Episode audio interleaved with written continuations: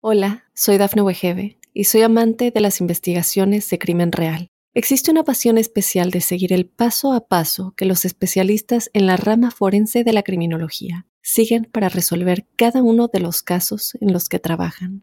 Si tú, como yo, eres una de las personas que encuentran fascinante escuchar este tipo de investigaciones, te invito a escuchar el podcast Trazos Criminales con la experta en perfilación criminal, Laura Quiñones Urquiza, en tu plataforma de audio favorita.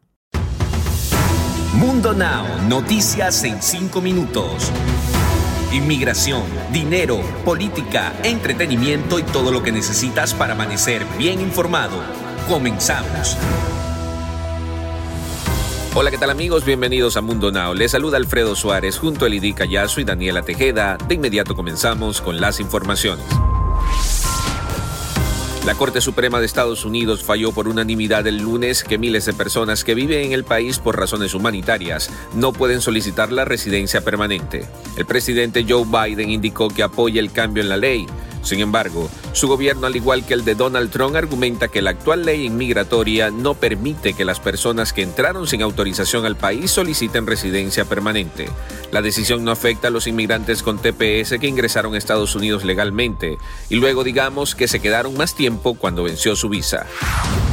La vicepresidenta de Estados Unidos dijo que su país busca desalentar la inmigración ilegal a través de la frontera.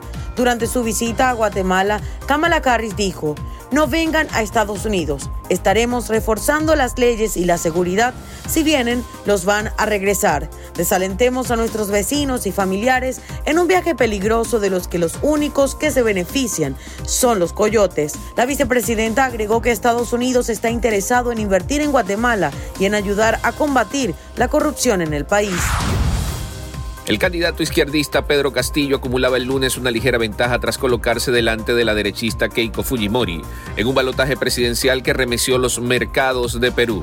Según los conteos de la Oficina Nacional de Procesos Electorales, con el 95% de las boletas revisadas, Castillo sumaba 50.2% y Fujimori 49.7%. La diferencia es de más de 87,000 votos. Los centros de cómputo seguían recibiendo votos de las remotas zonas rurales que fueron transportados incluso en botes y los que llegan en valija diplomática vía aérea del extranjero.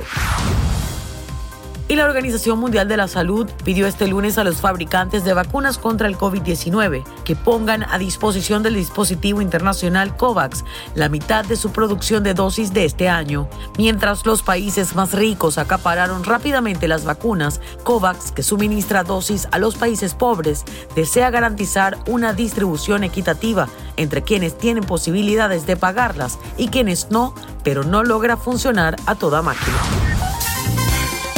Y ahora, el entretenimiento. Les cuento que Giselle Blondet revela que su hija sufrió un ataque al corazón mientras amamantaba a su bebé, quien para ese entonces no tenía ni siquiera una semana de nacido. En medio del episodio, la madre se desmayó y ambos cayeron al piso. A pesar de que ocurrió hace poco más de un mes, hasta ahora la presentadora puertorriqueña abre su corazón para contar lo que fue uno de los peores episodios de su vida.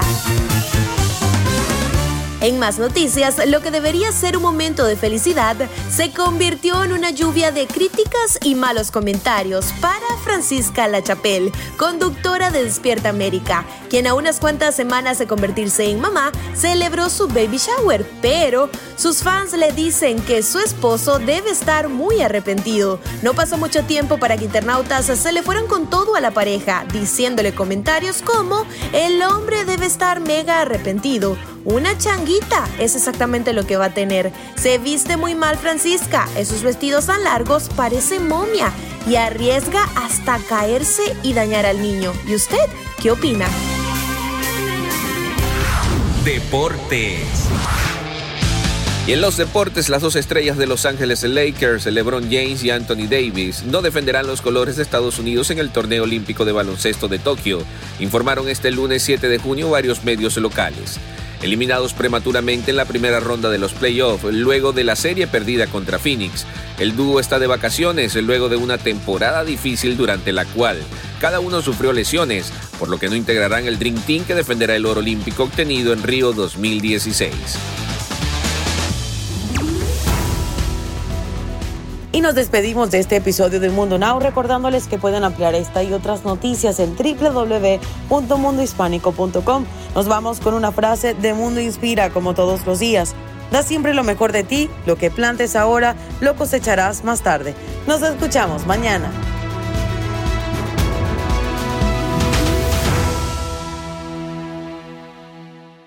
Hola, soy Dafne Wegebe y soy amante de las investigaciones de crimen real. Existe una pasión especial de seguir el paso a paso que los especialistas en la rama forense de la criminología siguen para resolver cada uno de los casos en los que trabajan. Si tú, como yo, eres una de las personas que encuentran fascinante escuchar este tipo de investigaciones, te invito a escuchar el podcast Trazos Criminales con la experta en perfilación criminal, Laura Quiñones Urquiza, en tu plataforma de audio favorita.